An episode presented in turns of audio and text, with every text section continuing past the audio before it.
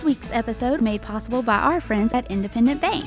You can learn more about them at i-bankonline.com. Good morning, Memphis. You are listening to Meanwhile in Memphis right here on 91.7 FM WYXR. This is where the crowd goes wild. we are so happy to be here with you today. It is me, Christy Mullen, and my lovely co host, Anna Thompson.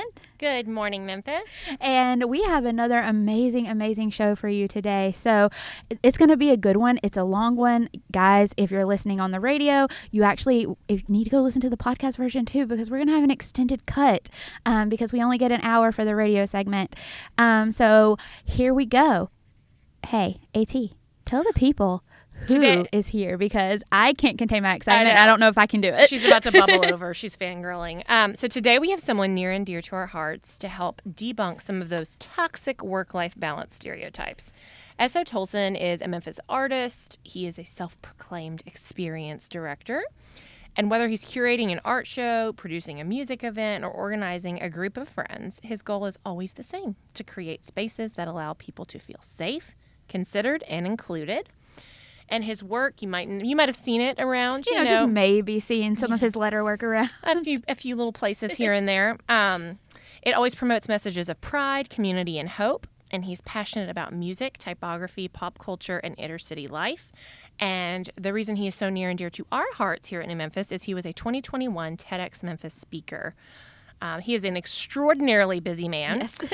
And you might have seen his sold out merch drop over at Choose 901. And if you are not following him already um, on Instagram and Twitter at Cool Urban Hippie, it is your loss. Yeah, guys, he's always spitting some gems. He, and if you're not following him on Twitter, he'll sometimes post the tweets on Instagram. It's great. Again, am I a fangirl? Yes. Am I okay with that? Also, yes, because SO is an example of how creatives make this city go round. For those of you who do not know, and I was one of those people prior to this, April is Stress Awareness Month. So, as a city who prides itself on grit and grind, it could be said that we might have a small problem slowing down to smell those roses, Memphis.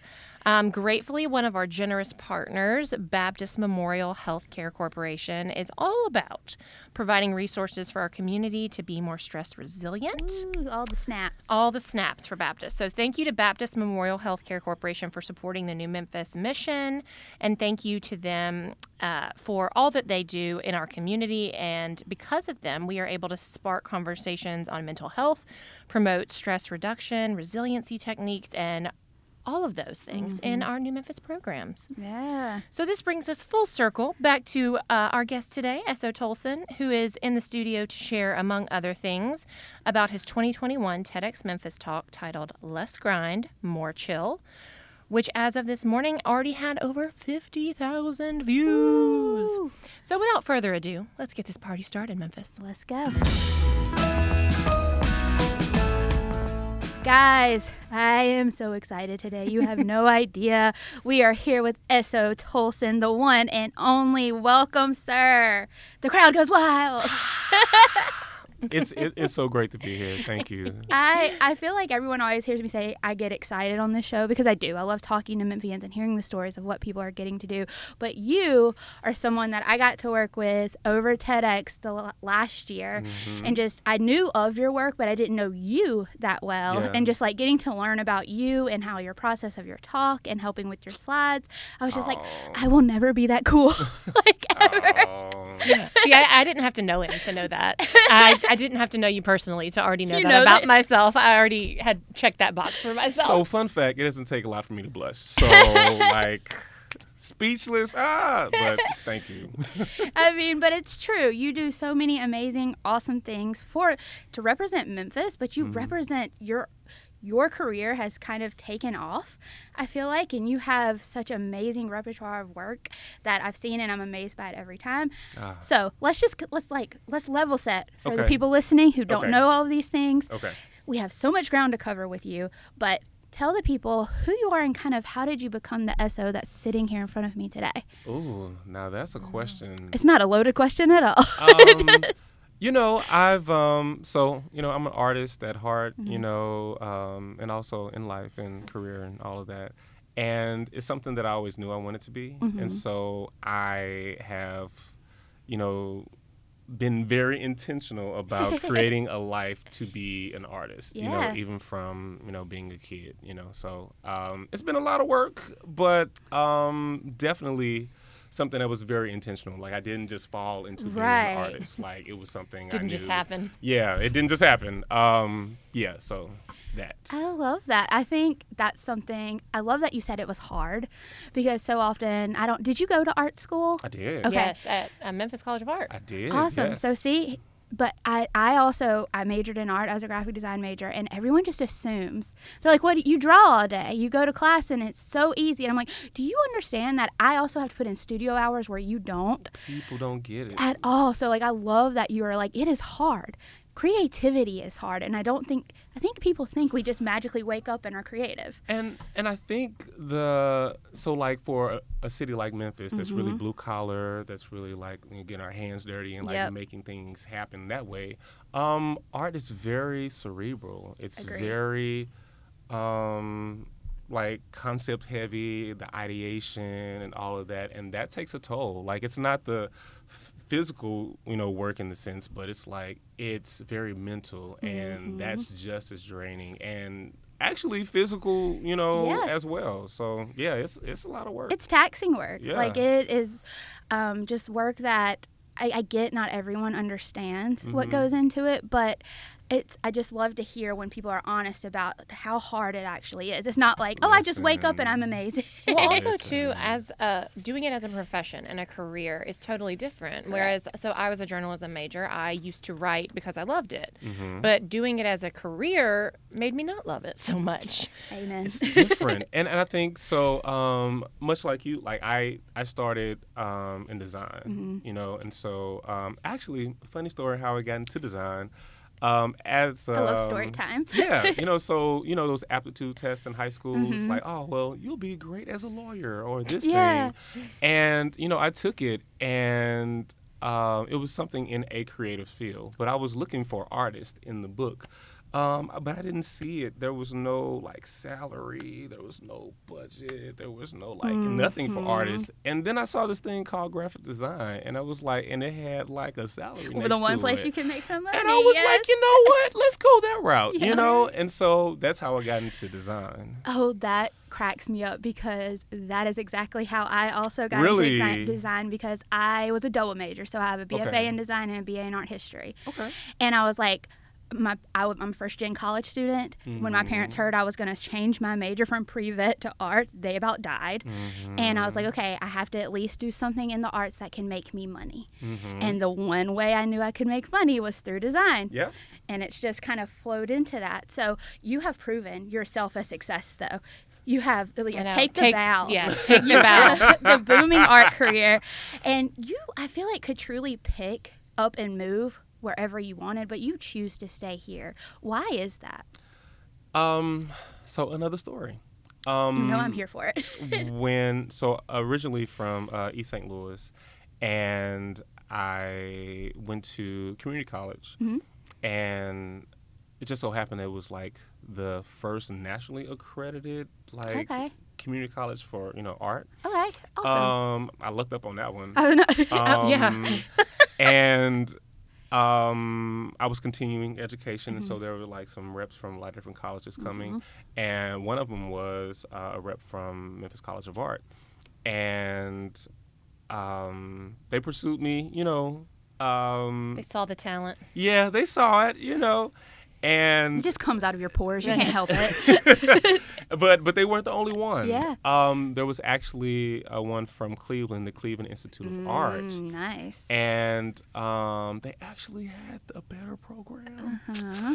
But you know, that's neither here nor there. Yeah. Um, No but, matter. You know, but the thing that like made the decision for me Mm-hmm. was my transcript. You know, they were looking at everything, and Cleveland came back and was like, "Oh well, we see that you have all these things, but it didn't quite."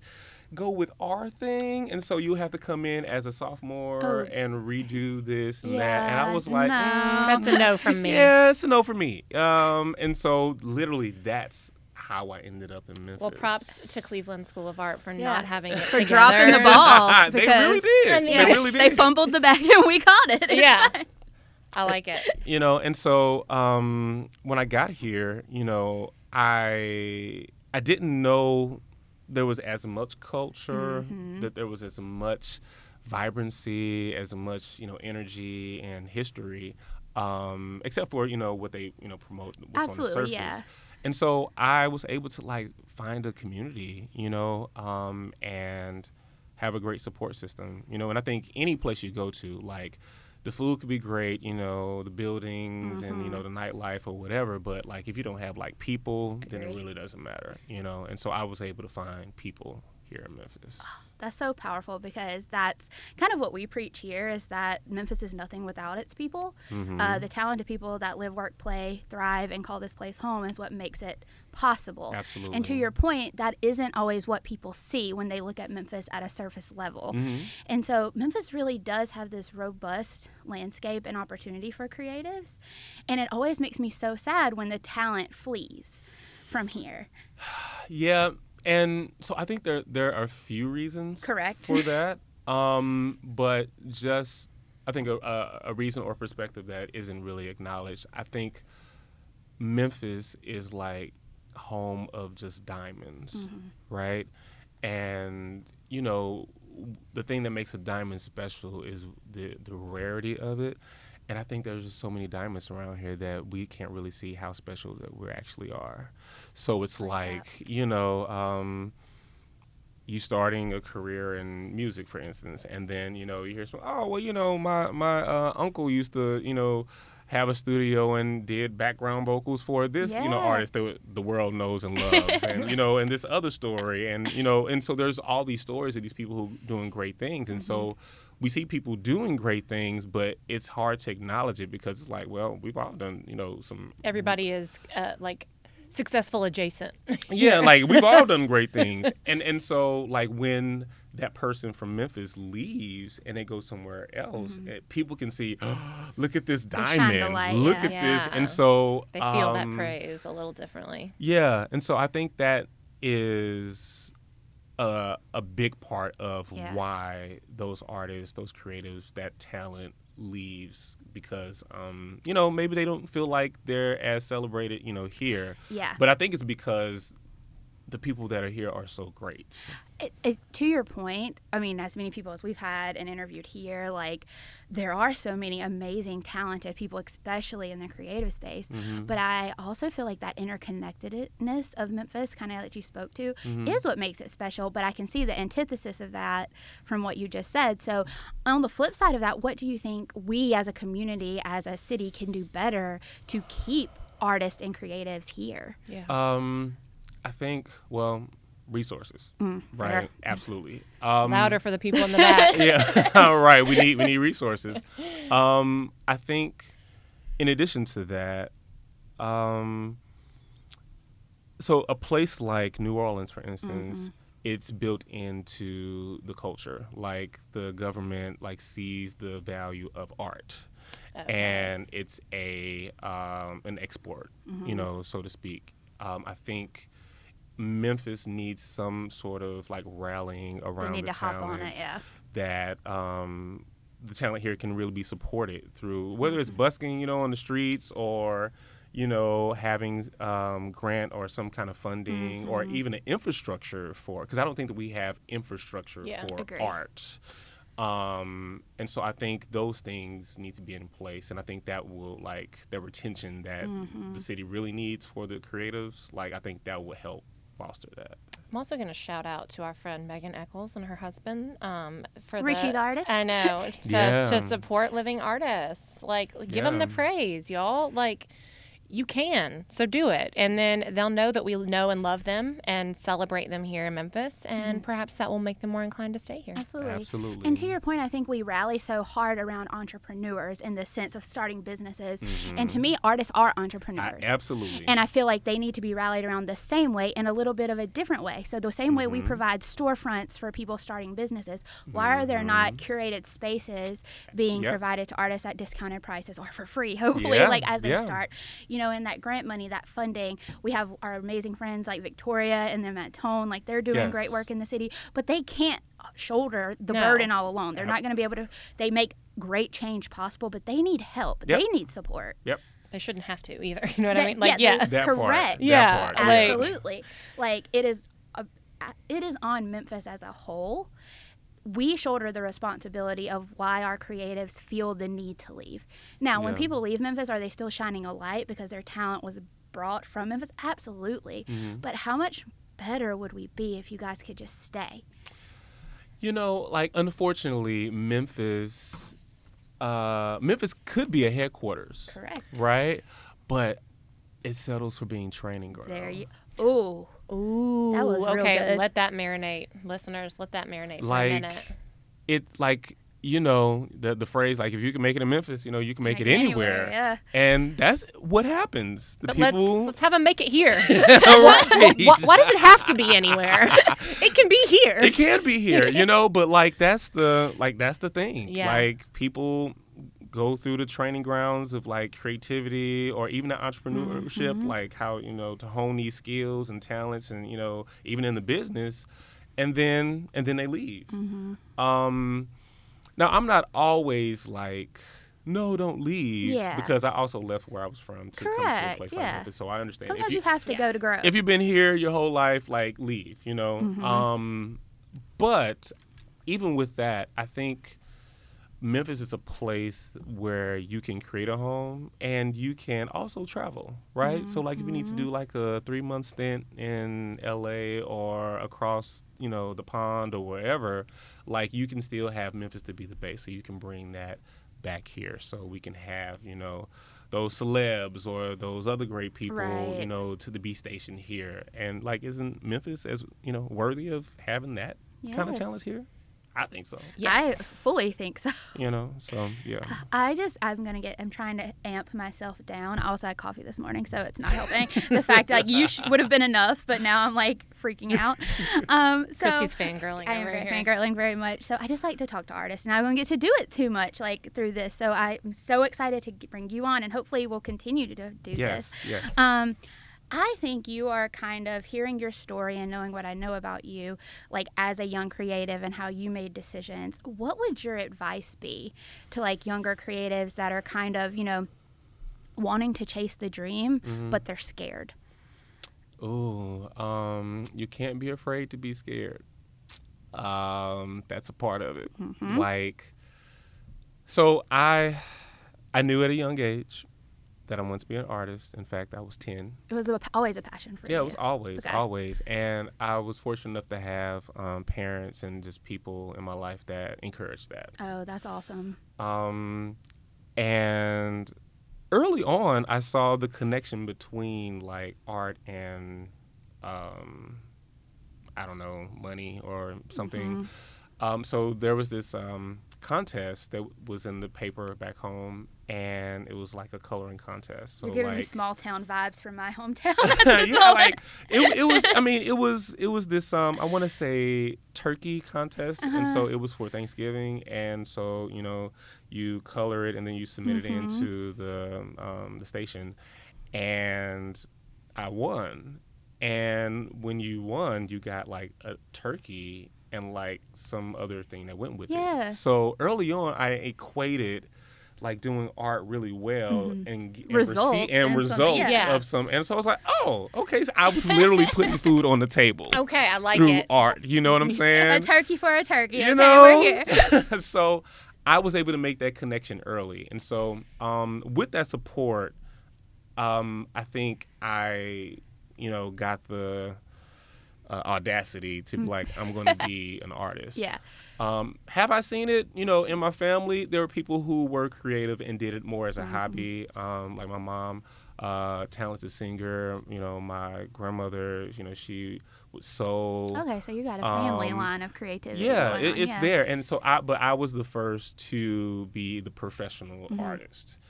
Um, and and I think for other young artists that are trying to find their way, one of the things I wanted to always promote is art as a viable career. Mm-hmm. Um, we don't often see it and we you know talk about you know the struggling artist or the well let's talk about the struggling um, nine to fiver you know Yeah. or the struggling like It just became this sticky stereotype that nobody wants to drop. everybody struggles, Yeah. you know Yeah. um but i think um what makes art so unique and special is that um artists i think the role of an artist is just to live life right and then take those findings and their perspective of the world and turn that into these pieces that we can digest, whether that is writing, whether that is designing, whether that is creating music, whether it's, you know, whatever. I think Agree. all of those things come from people living life, you know. So mm-hmm. like Adele, you know, heartbroken, this other thing, and she turned that into Yeah. something that we can digest. Um, or Alvin Ailey, you know, these moments of, you know, whether it's civil rights and turn that into mm-hmm. movement, you know. Like I think the role of an artist is to live life. So for the young artist, it's like, hey, live, and then find a medium that makes sense to you to mm-hmm. channel that energy into and share that with the world.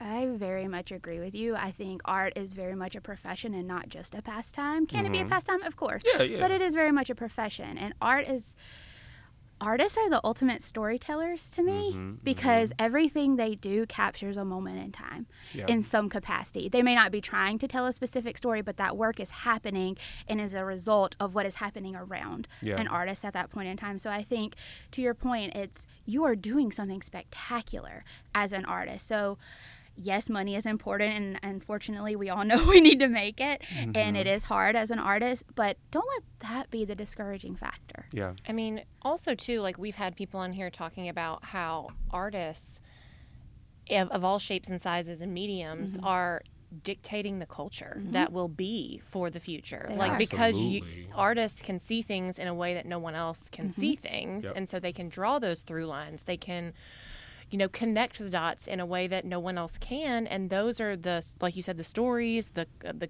commentating like whatever that is like on a moment in time and on this piece in time in history that's creating the culture that people will look back in 10 years and be like that was the movement of x y or z Yeah. that was created that like fundamentally by artists Yeah, absolutely. It's, you know, it's no different than you know um, people who go to school to be a doctor. It's like your average person won't have that knowledge, mm-hmm. right? So Right.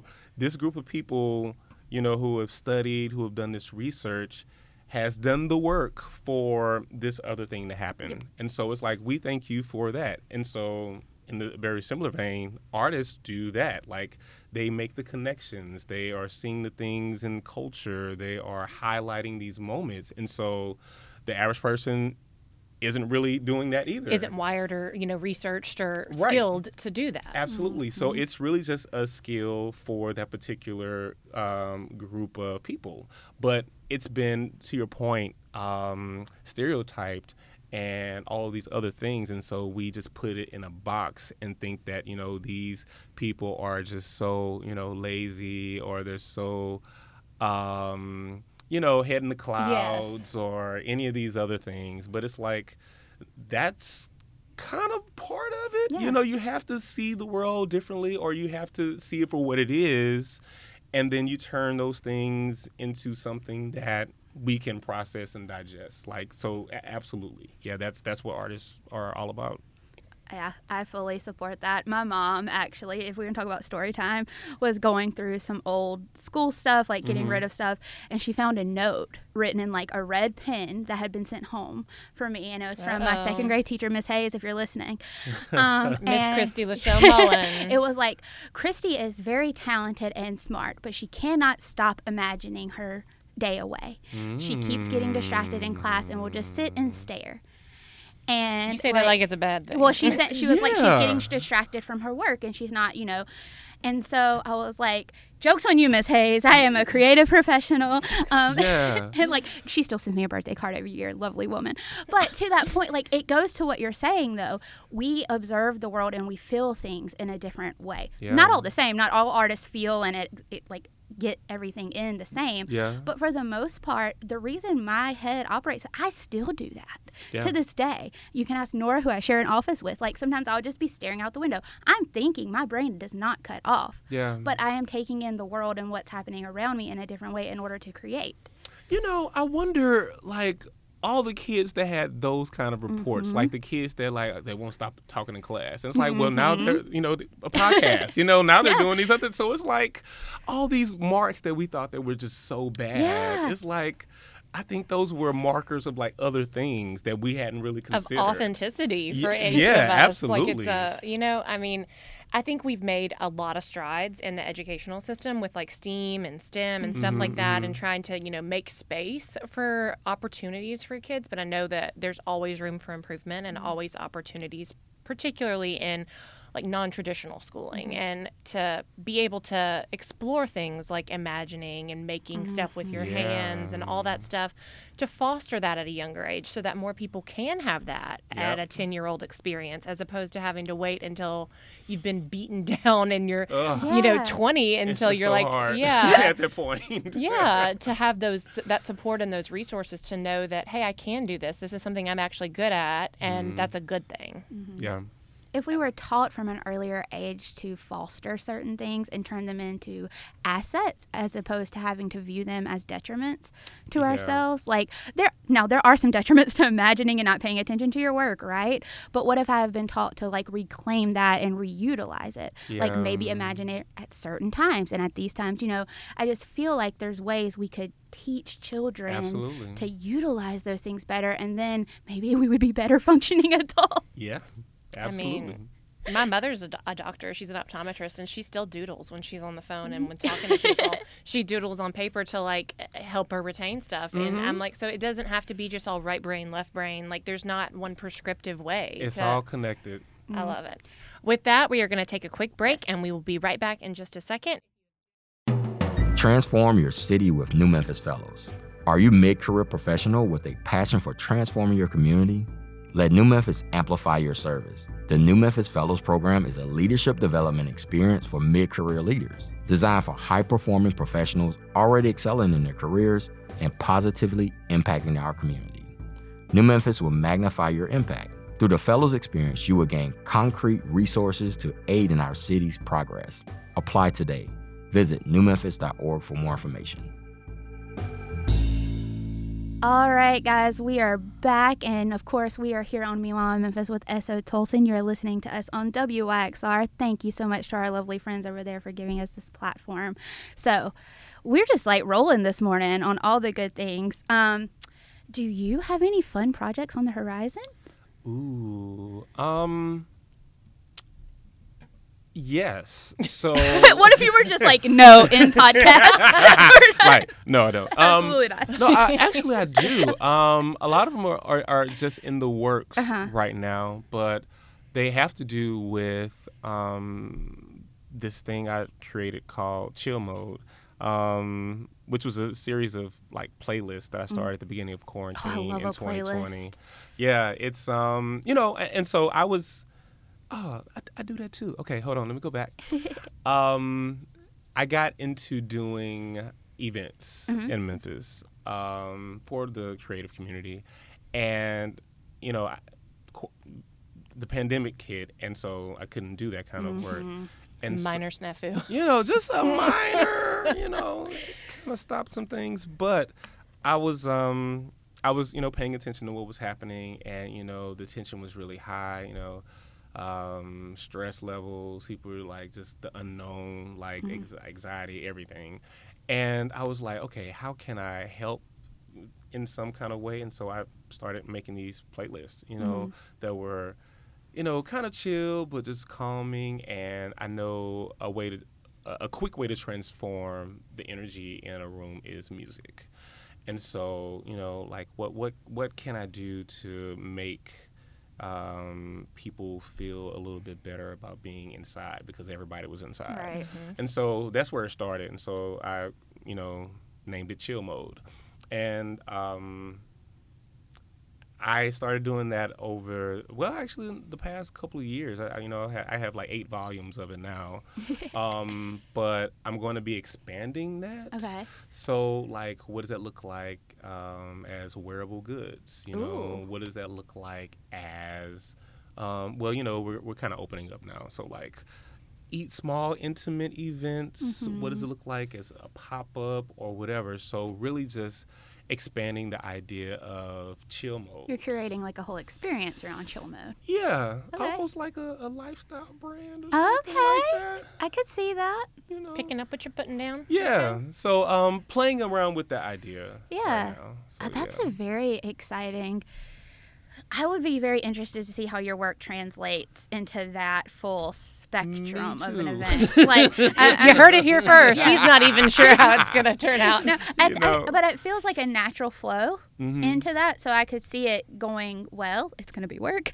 yes, absolutely. But I'm Um, excited. yeah, that is very exciting, and I know you also have a piece in the show Spectrum with Tone right now. If people want to see your work openly, Yes, yes. Talk about it's it's both and correct. Yeah, it's both and. Yeah, talk. I know you have a big story behind that, and I could say it, but I'm going to let No, you do it no, no. because Yes. you are here. So, um, both and has been a concept I've been adopting for the past couple of years. Mm-hmm. Like, um, you know, um, getting into binary, Mm-hmm. right, and just thinking of like it's either this or that. I think one, it's just so limiting, Mm-hmm. right? Um, especially if you're given like some really whack options, Right. You know, it's like um, for the people who subscribe to either or. I think they don't see the potential for either the world around them or just themselves. And, you know, they buy into ideas that might not even been their own. And so I think both and uh, just allows for so many p- possibilities. And so for the show Spectrum um, at Tone, it was about um, identity and you know just ideas that fall you know in the margin. And so um, it was an opportunity to like talk about that as Yeah. well. Um, and you know even how I was experimenting with how it looked because usually I do flat color and so it's more like color theory and you know how to keep it fresh, but you know I was spectrum right? Yeah. it's called spectrum did a spectrum of color and just really playing around with how both and can be interpreted. Um, but yeah it, it really just started as this thing that i was just really passionate about about like let's get out of this like either or thinking um, because we are multiple things Absolutely. and things happen simultaneously all the time you can be happy and upset you're you're you're um, a sibling um, um, a, a, someone's child a cousin a leader um, you know whatever Yeah. At We the embody multiple assets, like at, at all same times, like time. facets of personality. it's like to be either this or that it's just so it's like i'm i'm so much more than just this idea Mm-hmm. or that idea i'm all of these things and none of them at the same time you know so it's that's that's really where where that I love from. that it like speaks to also like this new generational phenomenon that I feel like we're seeing a little bit more as Gen Z enters the workplace, either as entrepreneurs or the traditional workspace. They're not prescribing to a certain like older view. norm, uh, yeah. the, yeah, the norm. They're saying I don't want one from column A and one from column B. I want both and. Yes. I want all of the above. Yes. Like that's what I that's my expectation of the workforce. That's my expectation of my time and what I'm going to put forth. absolutely So there's just a big range of what Yeah. that can apply to. I love it. I think this gives us an amazing segue talking about the both and because your TED talk is talking about the grind and the chill. yeah very is. much so. So I think that just gives us a perfect like way to segue kind of into that. So when you were first approached Mm-hmm. about the opportunity, I want to know what went through your head. uh i was one i was overwhelmed um, You're like first passed out. like, like what me what um uh i felt seen Yeah. honestly in a way Ooh, like, I like, that word. my perspective, like you think I'm like worthy enough Yeah. to like share what I think about th- to where people going to listen. Mhm. Like if I was so I- honored, Yeah. one, um, and then I was like, what am I going to talk about? like that was the first Yeah. thing, and um, you know, talked to Nora, you know, who, Mhm. and and she helped um, in that and gave me some ideas, but. When I f- when it was first presented, I was like like just whoa, and I just really had to take that in. Mm-hmm. yeah, you're like, I need to sit with this for a second. Yeah. So you didn't apparently from what you just said, you didn't have your talk like Oh, it didn't just instantly come to you. How did you No. start to kind of get into that yeah. process? Yeah. So um, the process was um, a very humbling experience.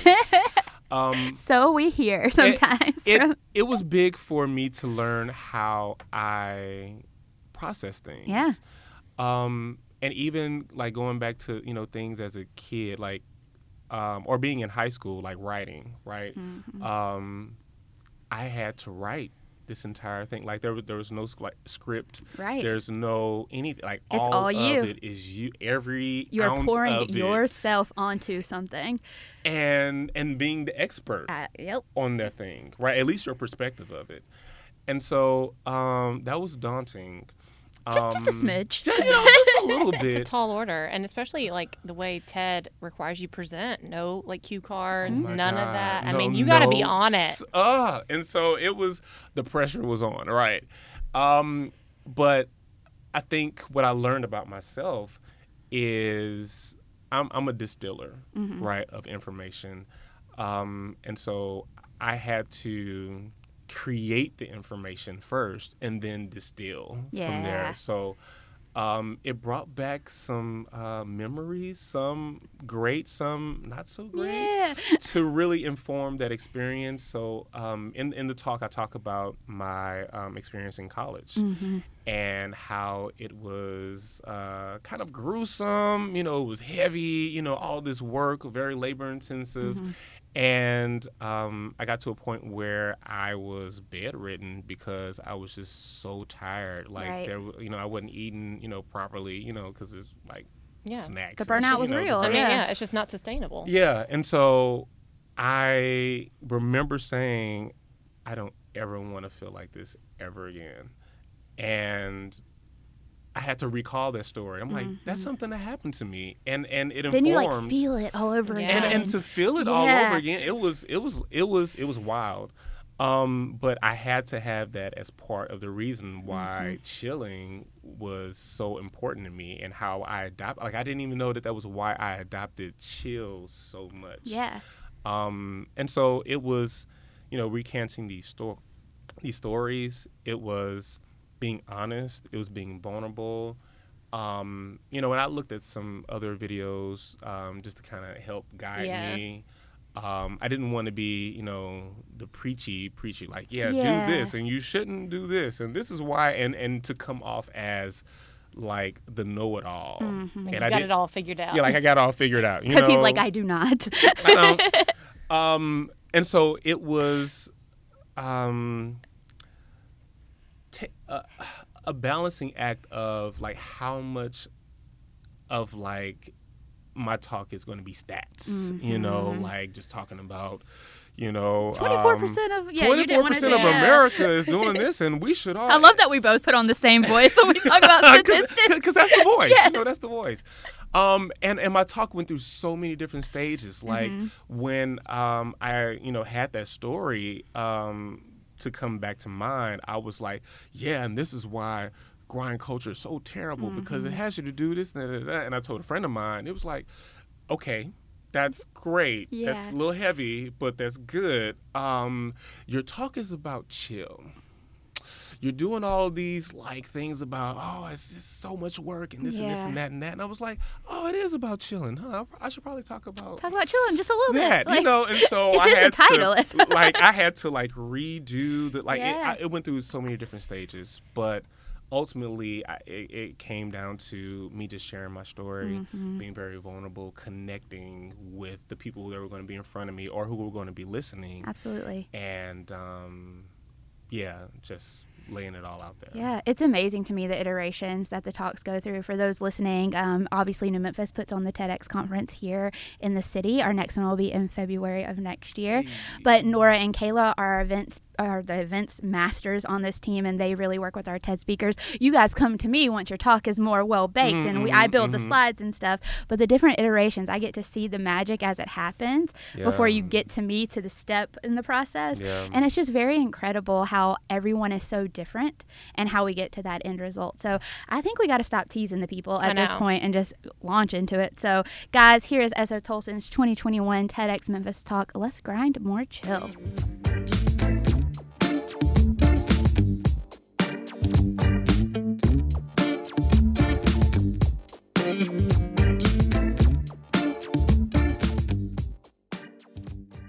Before I get started, by show of hands, how many people are good workers? Okay, that's, that's good. That's good. All right. Now, by show of hands, how many people are good resters? Okay. Okay. Well, so if you weren't able to raise your hand for the second question, that's fine. We're not really taught how to rest, or in this case, how to chill. And that's really because we live in the world of the grind. The grind, right? The grind's everywhere. It's in movies, it's in television. We even make songs about the grind. And it's ingrained into us early. We ask kids, what do you want to do when you grow up? Right? But what we're really asking is, what kind of job do you want to have for the rest of your life? We're asking five year olds this. So we know about the grind, and there's some virtue in the grind, right? But there's some downsides to what we know as grind culture that I want to highlight. And so, one, the grind is not sustainable, all right? You can have a dedicated amount of time to the grind to get things done, right? But the nature of the grind is that the pace of it is steady, but it's never ending. So if you don't stop the grind, it's just going to keep going until it just tires you out. So it's not sustainable. Secondly, it, it shuns any form of rest. Grind culture champions the idea of I'll sleep when I die and wears it as a badge of honor. But that's not really good. And it wears on us over time. And so the idea that we sleep when we die as a concept is just a toxic idea of how hindering yourself with rest is the thing that happens when you rest, right? So it doesn't really support that idea. And third, it doesn't honor humanity. The grind does not care if you're sick. The grind does not care if you're feeling bad today. And it doesn't care if you have some family issue. The grind wants you to work. The grind wants you to produce, as if you're a machine, right? But we're not machines. But even machines need to unplug. So, with those three things combined, it can have us to feel like we don't have any ownership of our time, let alone of our entire life.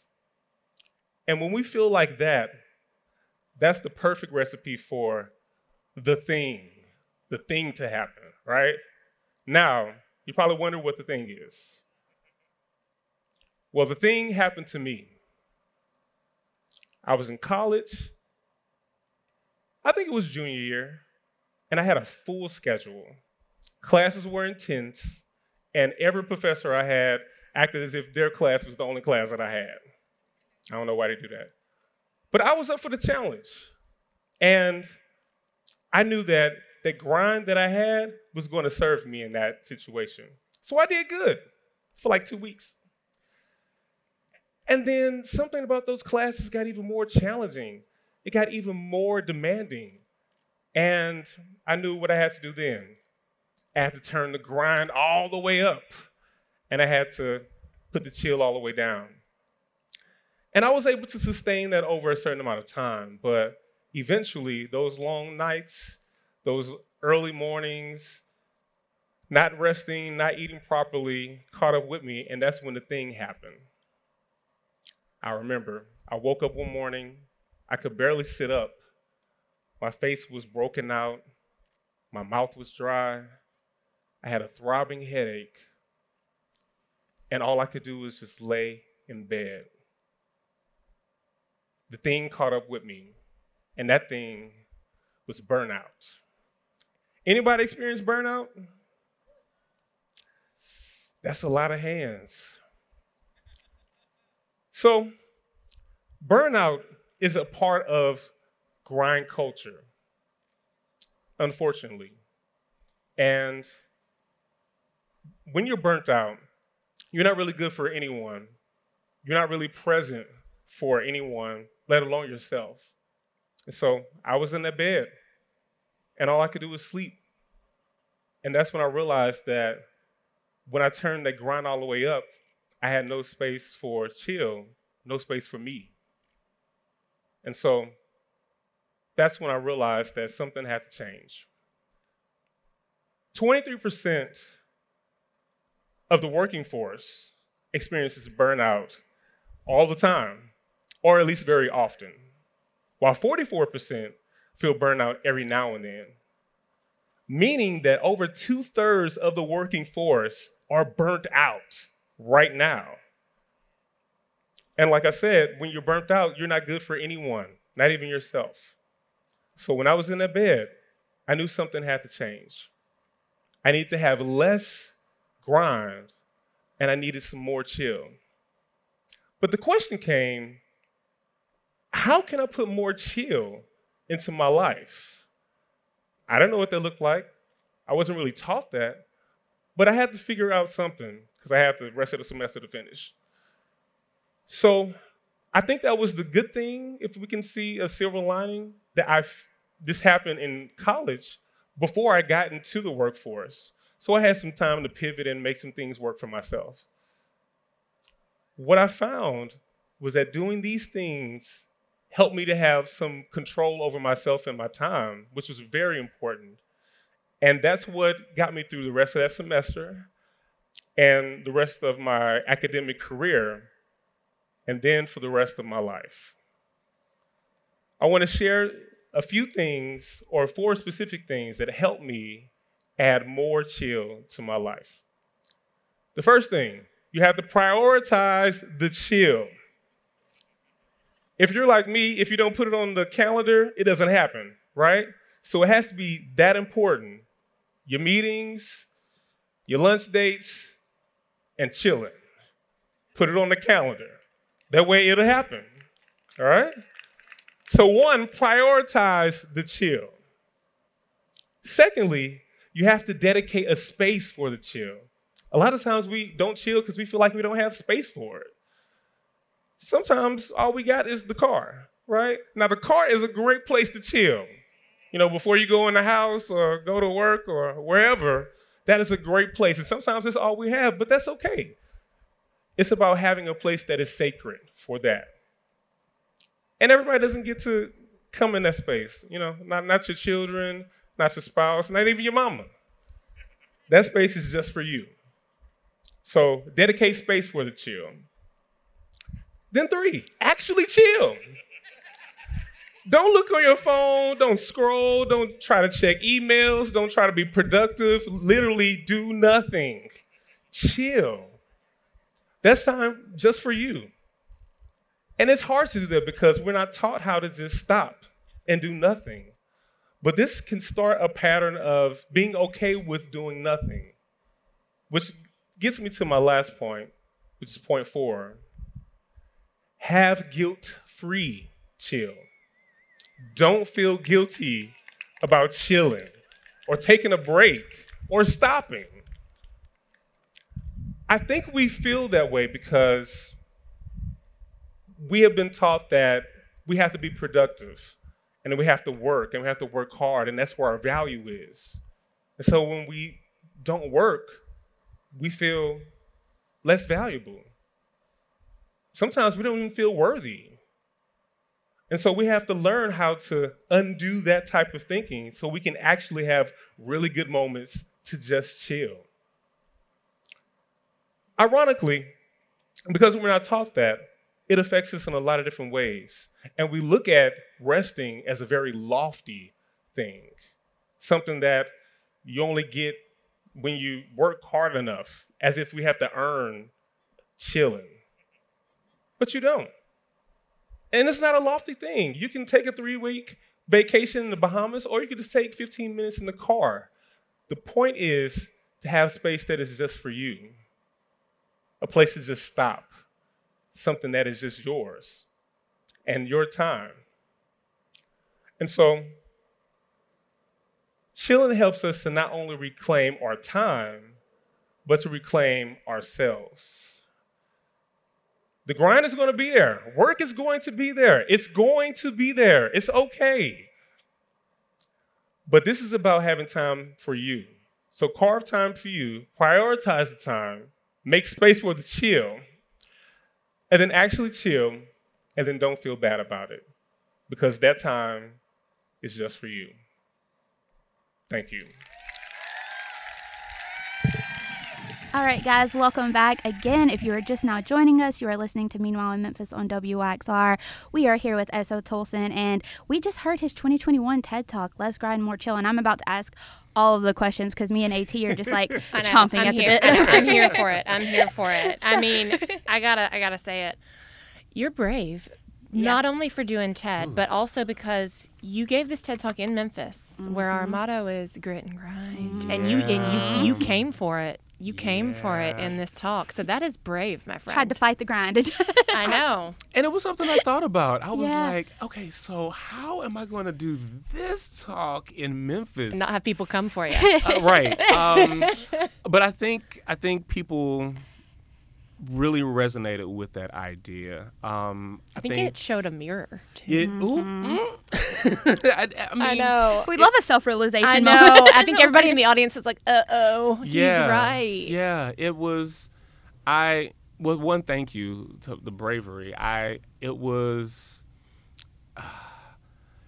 I I had to just lay it out there, you know, because it was my truth, and so Gotta be said. Gotta be um, said. Yep. I, I had to share my truth. Yeah. And and and I'm not saying because the biggest thing because I have had some um, some feedback, you know, Yeah. from from people um, that were just like totally against the idea, right?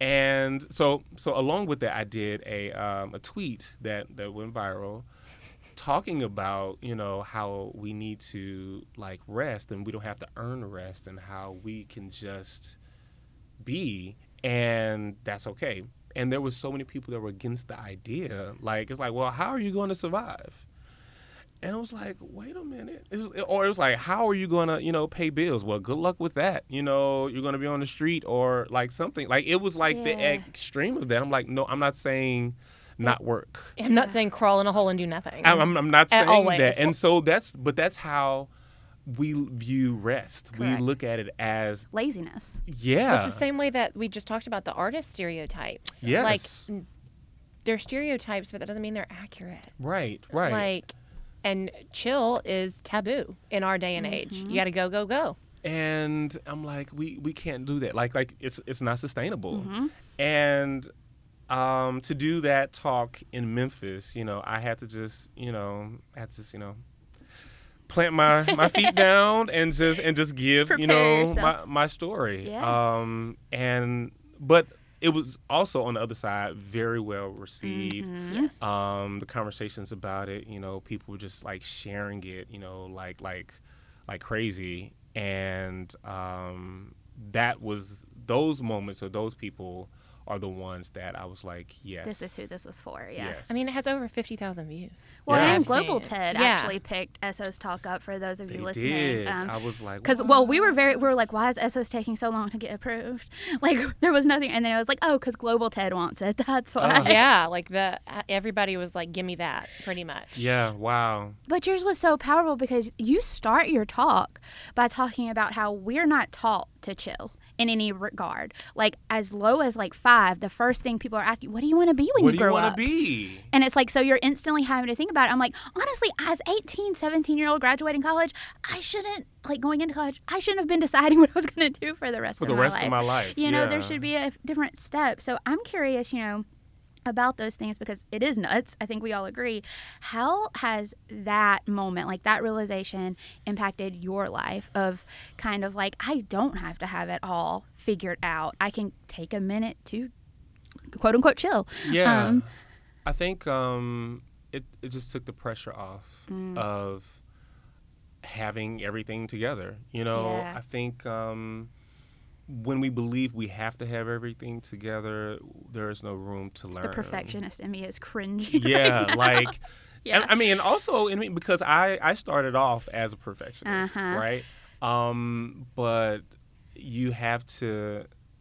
There's no room to grow. Yeah, the cracks let the light in, and you learn that as you go. But you still don't want the cracks if you You can don't- prevent I mean, I gotta say though, y'all are sitting here talking about being perfectionist. I, th- I don't know that I am a perfectionist, and I still this still hit me so you, hard yeah. because it's a badge of honor to be busy, Correct. and it's not seen, it's not received well in any sector Mm-hmm. to not be busy. To be like, I'm actually completely well rested. And so I mean, no, thing. but I've gotten feedback in the past at various jobs that like my work life balance was maybe too skewed. Mm, hmm that like working to live and living to work that I need that I had it backwards when I thought I had it the right way and Yeah. society is telling me no you actually have it wrong Yeah. you need to be chained to your desk 24/7 and produce produce produce and so I love I think that's why it is so important and why the higher ups at TED really did see that it is important for not only the perfectionists out there but the non Thank you for looking I dead know. in my face. I know. But the non perfectionists out there too, like me, who is I'm like, I feel like I'm a pretty chill person, but Mhm. like I continue to run into these hurdles. Yeah. Yeah. The same as everybody else. it's it it just relieves some of the pressure I think Yeah. Of like having it all together. And especially as a kid like you you know you got to know what you want to do. And it's like no I don't actually. Um now I didn't know I wanted to be an artist at 10 Yeah. like yes granted. But that was because of my own like self-discovery. Right. it wasn't because somebody was pressuring me to have Absolutely. things together. Um but even you know beyond that um I know that moments to ourselves just helps us to connect to ourselves um, because all these distractions that you know take our energy away that take our you know mind away and you know just things away from us like Yeah. p- piecing you know or taking pieces of ourselves away having time to just chill and having moments for ourselves just helps us to right reconnect you know so we can feel whole so we Mm-hmm. Can feel connected to ourselves and it you have to actively do that Yep. in this society um, and not feel that- guilty about and not it. feel guilty That's the That's the I biggest mean, part. It's, I say that to myself. I mean, that's the thing too. It's Yeah. like like I just said, even if I even when I was taking rest for myself, even when I was chilling, Mm-hmm. there was immense guilt Yeah. because Like, I should be everyone around me is yeah. telling me I'm doing it wrong. yeah So I'm like, I am doing it wrong then. yep but you you probably weren't you probably No, but weren't. I mean, but there, you know what I mean. Like there is, there is a thing is too much rest, guys. Like again, you you do have to work to like live. Yeah, yeah, like yeah. again, but at the same time, it is. It's just an interesting societal pressure. it's that balance that is not so easily found. Mhm. And I think we all are around the same age ish. And so I feel like, and you spoke to this in your talk, and I really want to get into it about the thing, which is burnout. oh yeah And as someone who don't look at me too hard, AT. Um, I am a perfectionist, and I just I go go go. It's like my mother was a big worker, and so I just learned that growing up. Like I work, I pour myself into my work. I might tie it a little too closely Yeah. to my actual life, but I hit a point fairly recently Mm. where I like kind of came off. We've been in a pandemic now for three years, Mhm. and I just hit a wall where I was like, "Oh, I can't do this anymore. Like work has become my entire entity. I don't know who Christy is anymore." yeah And lis- re-listening to your talk, I mean, I was there. I heard it the first time. I was in the audience when everybody raised their hands, and I was like, "Yes, everyone's burnt out." Um, I was just like, you know, and so knows. And so when you hit that moment of burnout, which you talk about kind of in a big way and coming out of it, like how was it going back to that? How do you still utilize some of those coping mechanisms today? Um, I think I had to. Well, once I recognized that this was burnout Mm-hmm. and the things that led up to that, I could. I think I was just more in tune with Yeah. things that would get me to burnout, Mm-hmm.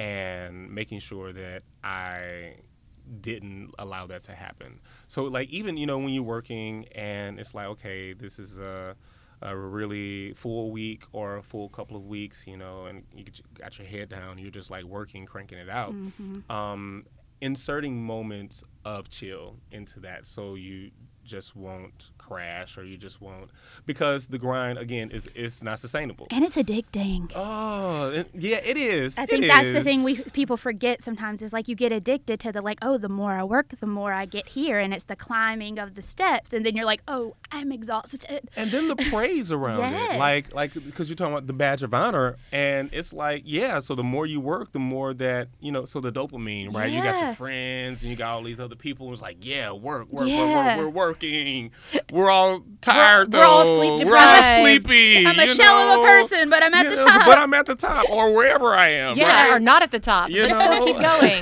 going. you know, there's um, there's all of that, and so there, nobody is praising you for resting. yeah. And we should. Nobody is like, "Good job, you took a nap." Kudos on that work life balance to AT's point. No I was about to say. I mean, it, unless you're a small child, I have a small child, and I'm like, I praise her for taking a nap. So like, when did when did we phase out of that? That's what I want to know. That's a good question. Like, when would that did that like become Yeah. taboo to like? I mean, midday naps, siestas in other cultures. I mean, come on, some midday naps should I'm be taking midday naps right now, I and it is life. It's it's life changing. I mean, come on now. Yeah. I'm I am here for it. I just am sitting here like I could use a nap currently. but, no, guys, we're gonna take a quick break and we will be right back. In Memphis, creativity is all around us. From public art to historic museums, our city has it all. And you're sure to find inspiration around every corner. There's a lot to celebrate about our city. Visit newmemphis.org to turn your love of Memphis into action. All right, guys, we are back and we are here with S.O. Tolson in studio and we are on WYXR and you're listening to Meanwhile in Memphis. So, back into these questions because I could do this all day. So, you, something in your, I literally cackled in the audience at your TED Talk at the show when you said this, and I cackled again this morning. You can ask Nora if you need proof. When you talk about prioritizing the chill by calendaring it, because I don't think you know how that speaks to my Virgo soul and Mm, so in mm-hmm. my color coded calendar and i just laugh so hard because it sounds really cheesy in theory to be like just calendar the chill but it works mm-hmm. so like how do you implement that in your own life Um. So my my life right now is um, very much an artist life. It's very flexible. Mm-hmm. okay Um. I. everyone in the audience just immediately gets jealous I mean, but but in a sense of I have to you make your own schedule create my own Yeah. schedule, you know, for the work and for just regular life, for you know, calling my mom. Mm-hmm. Which has challenges all or, its I was you about to say Yeah. that's a new level of hard. That well it's I like responsibility out. on you Listen, Yes. like I if I don't do it, it doesn't get done. yep And if you don't prioritize it, it doesn't. No one else is gonna make you. Nope. That's the So that that's the thing. So yeah, for the people that's the both like, and. That's the both That's and. the both and. Like so, like yeah, the jealous. Oh, Yeah. but it's still it's still work, guys. still- yeah. It's yeah, still work. exactly it's like i still have to put the money and the food on my table I like I have to do all of it. Yes. Um, but um, I, you know, depending on the day, I, you know, whatever task I have to do, Mm-hmm. I make sure those are you know done or at least you know in a in a position. Okay, I didn't get to this one. I get to this one. You know, this day. Um, it, it really depends on the day. Like I'm talking about the nap, so it's like I'll take a nap around, you know, three, two, Mm-hmm. it's or like, something like SO that. siesta Yeah. at 2 p.m. every day on the yeah. calendar. Um, and so you know whether it's you know, if, if it's like a, a, a heavier day, I might not you know get a chance to cook, and so Yeah. the time that I had to you know cook, I'm like, okay, well, I'm that's more work going into those hours. So like, do I DoorDash? Do I do this Mm-hmm. to you know make up for that? The answer is yes. You Yes, DoorDash. yes, DoorDash. Um, and then you know I have a, a cat, you know, a pet, and so Oh, know, I need to hold on. Pause. Name. uh, Xanadu. Oh, So that's perfect. Continue. so you know, making sure that uh, we have time um, because even though she's a cat, she is very affectionate Okay. for a cat. Um, so real quick sidebar, I feel like cats that like are like doing all the like crazy stuff. Mm-hmm. I feel like um, they might not like you. Oh yeah. Hot take. Hot take, They everybody. like- okay, and because okay, she. Es- so, you heard it here first. S.O. said your cat does not like you. So my so my it's you. cat, the it- problem is you. That's what S.O. is saying. I've never had a cat before her, Yeah. and she kind of picked me. Like long story, she Love picked that. me, and we've been great. You know, Mm-hmm. great. And but I but before that, I would see cats just like run amok and do like all this like I'm a little really. scared of cats. I gotta be honest. I was a little bit Because you at never know. You never know. The wily. Yeah, I saw the. I'm like, this is terrible. Yeah. Terrorizing. Don't show me your stomach if you don't want me to pet it. like, and they're like the the, the biting and all that.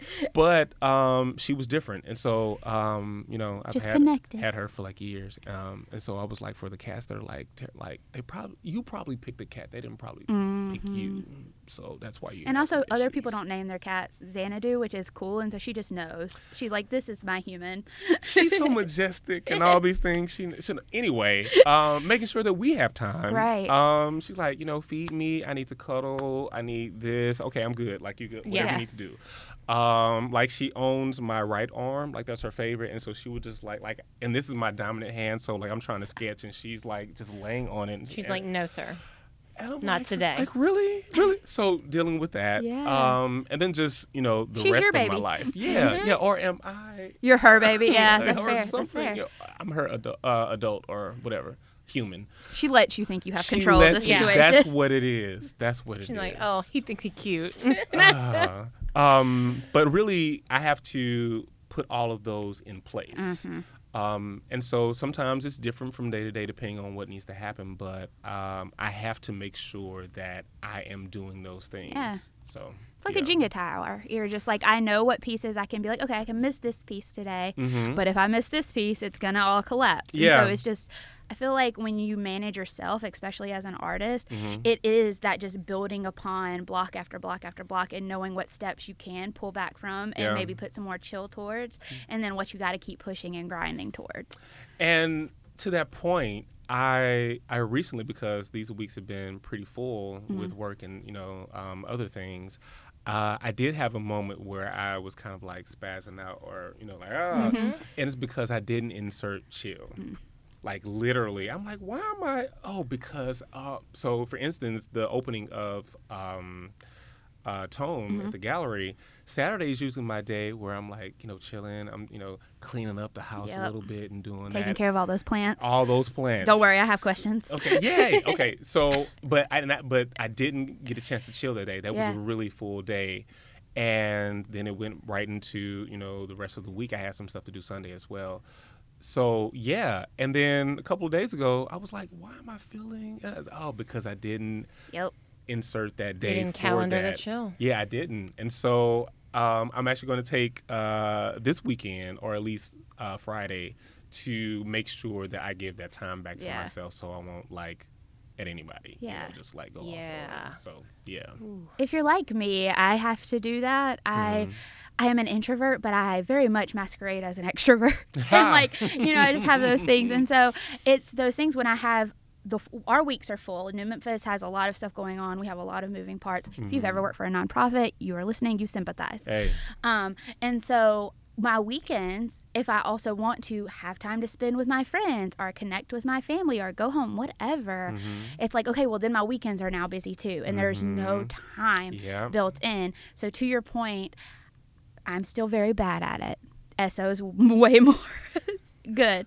But I, it's, for me, I'm like, okay, Sunday, nobody, no. Like, Yeah. this is my time. My friends understand. It's like, I will respond to your text message in two to four business days. Yes. Like, you know, it's just finding people in your life who is also conducive to your chill Yeah. is what I have also found to be very important for me. Mm-hmm. Um, because I think sometimes we forget that the chill isn't always just about us.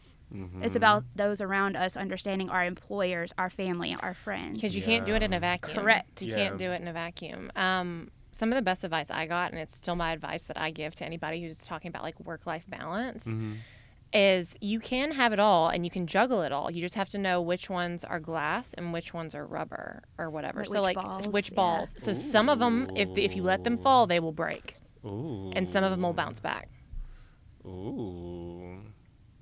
Look, we're ending on powerful notes today because I know. that was amazing. I mean, so AT. that's I'm like you can juggle it all. You just got to know what can fall yeah. and break, and which ones can fall and bounce back. Like who's going to come back and, it- and say it's all right, and uh, other things are going to be broken irreparably if you don't get to That's a great piggyback to how you ended your talk because you ended on that powerful note to just like AT just ended on one too. Like chilling helps us reclaim our time, but it also helps us reclaim ourselves. Yeah. And so, do you feel like that is just the truest statement of all time? Yes, I do. Um, mostly because, again, those those moments when we're just you know busy, when we're just you know with, whether it's at work or with family or with these people or wherever, um, we're we're giving a lot of ourselves, and so um, we need moments to give back to us, and I think making sure that, and especially in this society, that when we chill and we do it without the guilt, that not only is it reclaiming our own time, but we get to get pieces of ourselves again. Um, it's it's in those moments when we chill that we can start to ask ourselves questions or we get to realize things and it's like you know you sit there and you just like okay you know what i didn't like what she said to me mm-hmm. you know you didn't even know that You have a realization, oh, yeah. oh that that actually affected me. That me. hurt my feelings. that hurt my feelings. Yeah. you know Yeah. and you really can't do that kind of like processing Mm-hmm. when you're like in, in on the go and doing these other things or you you know you're like oh i actually miss my cousin hmm i want to talk to like all of these other realizations like start to happen when you have moments to just be and chill Yeah. and so yes it's about you know getting you know rest physical rest or you know mental rest but also being able to just process and just be and all those other like lingering or latent thoughts that are there like you can like start to really feel the feelings and you get to connect and think like so i think yes Mm-hmm. as as much as it like helps us to reclaim our own time but like really to reclaim ourselves to do the internal work like Yeah. that that like um i think you mentioned too like machines like yeah that we're viewed as machines but even machines can be reset and like Yes. unplugged they even need to and- unplug yeah I mean, so that's what that is. Like those that time that's just Mm-hmm. needed to reboot and just kind of be is so important to Yeah. reflect. Like you Yeah. said, I mean, how can you pivot and change behaviors if you don't take that reflective time? yeah Absolutely. Yeah. Or cut toxic relationships Yeah. or Hey, or in- or invest in the really good ones. Like you Yeah. you can't tell the difference if all you're doing is go go go. yeah.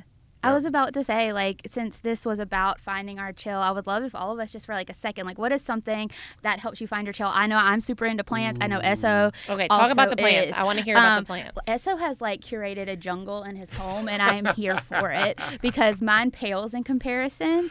But I mean, come on, man.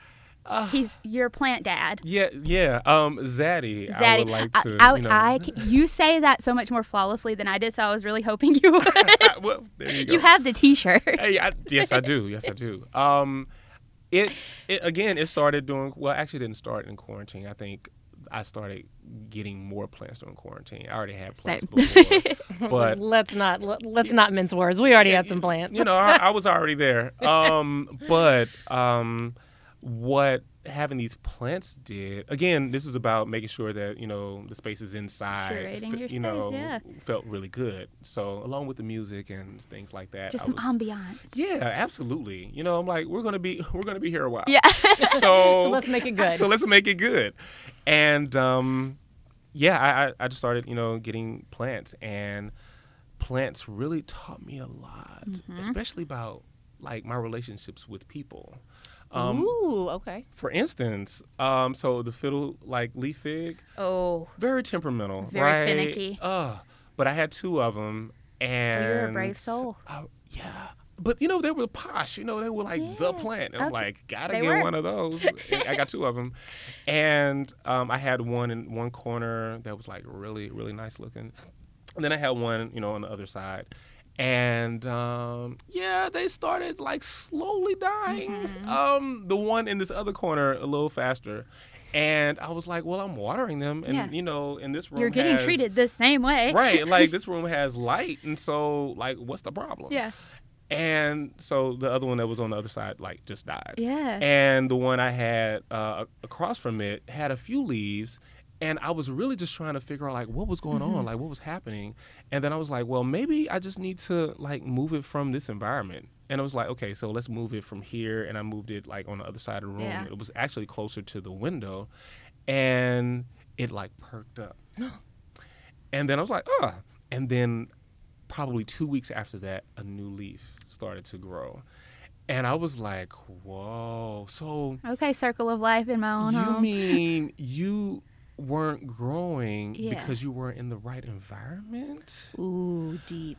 And so I, was like like, whoa, okay. And then I did I had another plant and I was doing it very similarly. I put it in, in the same spot, but it was able to grow. yeah. And I was like, oh, so I can't eat. I, so I can't treat the plants the same.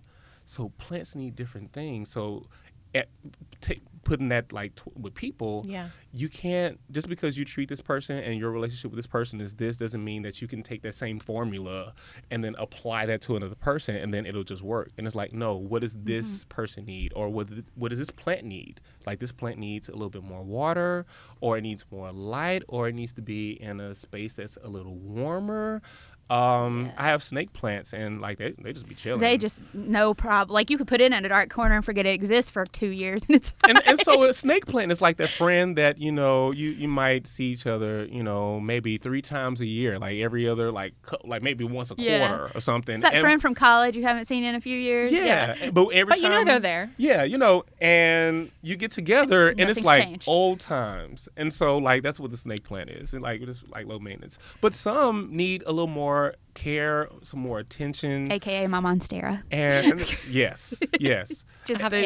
yeah, I have some orchids that, yeah. Ooh, you brave Yeah, we- we- love- if you guys could just see the like- look we just threw her away. it was, and and also because like I'm not a plant person, uh-huh and so well, the thing it started when so my dad passed away a couple years ago, and my Mm. friends got together and gave me two orchids, which was lovely. And shout out to our old office manager Dee Dee. I brought them in because we used to have orchids lining all of our um, like windowsills in here. very conducive to it. Yeah. Yeah, and I literally brought them in like when I came back from like bereavement leave, and I was like, Dee Dee, I can't lose these plants, and she was like, I understand. mm-hmm, mm-hmm. And so she like she was like she was a plant whisperer, Yeah. and so she taught me what to do. And then when we went home for quarantine, I was like, they have to come to my house. Mm-hmm. I was like, no, it's up to me. Mm-hmm. Because I was just I couldn't lose one more thing. I was in that headspace, and I was mhm, like, I've mhm. never I've killed every plant I've ever owned, but these can't die. Do you understand me? And so she taught me how to do it. We moved them around. We tried different areas. Yeah. I keep my house very cold. The Yeah. orchids don't like Yeah. that. You know what I'm saying? Yeah. Like we it's a love-hate relationship. yeah. I thought it was dying and then it came back with three new blooms. It was Mm-hmm. it was a I took a picture of it. No one cares but me. But I was like, this is a labor of love and you have Yeah. now been alive for almost 2 years. Yeah. I was like and so as someone who does scorch like it looks like lightning hits my plants. Like that's how scorched they get cuz I also Hmm. have a I'm not good at directional. I feel like Like a front-facing sun window. Yes, I know a- there's a name for it, but we're gonna we're gonna go with sun it. window. So the big pots I have in front of my front door look Mm-hmm. like they were struck by lightning. It's like sad, and I give them so much love and no. water, and Yeah.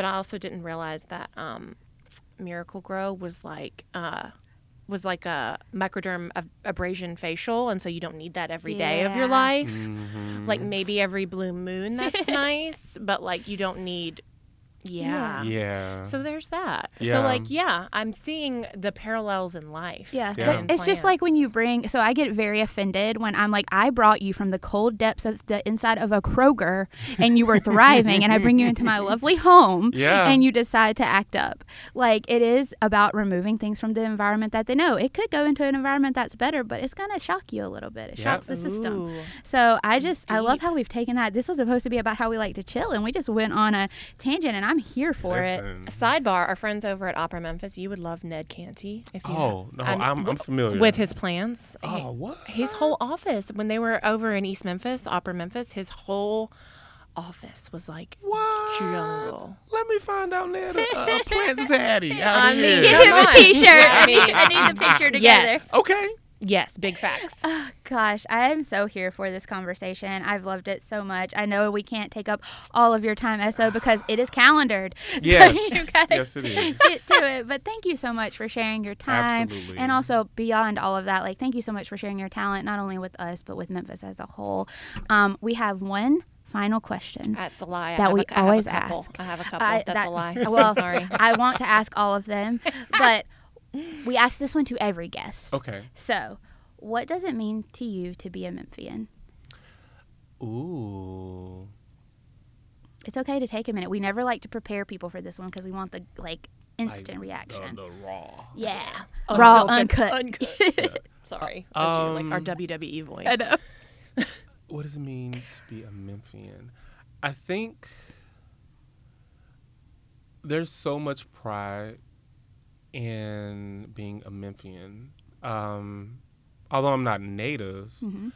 I, I've been here basically my You've chosen it. You're a Yes. chosen Same. Memphian, as, as Christy says. Absolutely. And we welcome you, as native Memphians, welcome the chosen Memphians thank you with open arms. Thank you.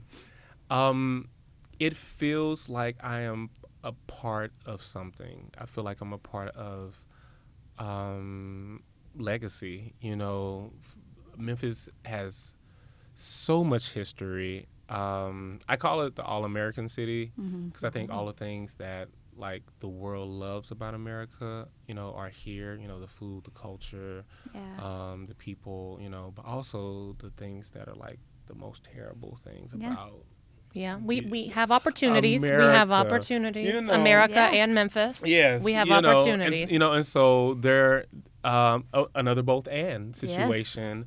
Memphis is a place where you can, you know, experience all of this, you know, culture and this, you know, food and the music and the arts and you know all of that. But also, you can come in and you know get your hands dirty Yep. and create something that's for the future. Um, you know, even w- when I said, you know, earlier about, you know, it can be training grounds, like you can come here to Memphis and create something that is going to change the world. And, you know, you can leave here, you know, you can go to, you know, this place or that place, but you can start it here Yeah, what you take with you. Yeah. and you can create that and you know you're going to probably have some people to help you along the way and so those relationships that you build here like that's those are the things that make me proud of being a Memphian because Memphis has allowed me to um, spread my wings in such a way to really see what I was made of um, and um, I'm here until I can't be here. Like, like if it just does not make sense Yeah. for me to be in Memphis, then you know I'll take heed to that. Yeah. But um, until then, I'm here, and so I can, you know. Um, partner with Coca-Cola, you know, I can partner with, you know, this entity, do work for this here, company, yeah. and I can be here. And so, um, yeah, I feel proud to, you know, be a Memphian because I feel like I'm just a part of the the legacy. I love that. I do too. So my final question, sorry, Yeah, is go for it. how? Actually, I'm not sorry. Um, how I was like, yeah, I don't know why you're apologizing to me. is um, how can our listeners um, engage with you, support you, get to you know follow along with you, Yeah. Buy your work. buy your merch, you know. Um, so on social media, um, specifically Twitter and Instagram, I go by Cool Urban Hippie. Um, It's fitting. It is. You know, I, I was given the name. I just accepted it. Um, Just like the cat, it came to you. it, came, it you chose know, you. It chose me. That's how life has worked out for you. So Memphis College of Art chose It- you because li- Cleveland, you're like I mean, it just your path just gets cleared because it's right. and you know, and I, I, I listen and I pay attention. Yeah. I'm like, you know what? This feels right. Yep. This feels Because you've right. had that reflective time See? calendared by Chill. It's, all connected. it's all coming. This is why we we do this. We, we've got it. it's all connected. Um, so yes, um, you can follow me, uh, Cool Urban Hippie, um, or you can just you know go to my website uh, at sotolson.com. And uh, yeah, um, or you could just you know Google me and find and find uh, the plethora of wonderful articles about how lucky Memphis is to have this wonderful talent and his Mm. small little partnership with Coca Cola you might have seen. And I hope you guys I copped don't his uh, release with Choose 901 because I know Oh, I got the purple and yellow one and I was very excited I mean, about that. because if you didn't hate to break it to you, yeah, sorry, you it's missed your chance. They released it twice Sorry, because it was so popular, and you missed it, Memphis. So so Gosh, so this was amazing. It was the perfect start to my morning. Um, I always nerd out a little bit when I get to talk to fellow creatives, but Mm. especially you. You just have like this bright light about you that I just am so happy. And again, we're happy to have you here. that. So, um, guys, we will see you next week. But thank you so much, Essa. See you next time. Thank you. bye. What an amazing episode, Memphis. I am flabbergasted, speechless, in awe. I am always so excited about the creative talent and when we get to talk to them and bring them in the studio. But again, I said it to S.O. while he was here, and I'll say it again. He is shining such a bright light on this city, and it's all about what this podcast is meant to do is uplift the stories of people like him doing great work in our community. So kudos. This was such an easy episode. I feel so energized from it, and that is more than the cups of espresso I had this morning. So, guys, thank you for listening. AT, what are some closing announcements we have for the week? As always, um, it is an exciting time of year for us here at New Memphis. We had a fellows graduation last week, and we are gearing up for Teacher Appreciation Week, which is the first week of May. So just to get, you know, your minds buzzing about that. So we are very, very busy over here in our office. Um, the best part is that we also are celebrating 25 years of Leadership Development Intensive, otherwise known as LDI. And we also had um, an LDI last week. So that was really, really exciting. Um, you can, there's no cutoff to toss your name into the hat for recruiting for our leadership development programs. Applications and nominations are always on the website, newmemphis.org. It's never too early to let us know you're interested. Just like AT said, we have programming all the way from collegians to senior level executives for teachers and everybody that falls in between. So head on over to the website at newmemphis.org to learn a little more. You'll see us if if you follow us on our social channels at the New Memphis, you will see all of this and more play out as AT mentioned in Teacher Appreciation Week and beyond, and how we celebrate these different segments and sectors of the people doing great things in Memphis. It's all about the talent. And how do we provide for that talent? Because you give us donations, because we are, in fact, a 501c3 nonprofit, which means we depend on you, Memphis. So, again, newmemphis.org. I can't make it any easier for you. Go there for all your needs, and you can also, again, follow us at the New Memphis. And I think that's about it, right, AT? It is. Have a great right. day. We'll see you next time. Bye. This week's episode was made possible by our friends at Independent Bank. You can learn more about them at i-bankonline.com.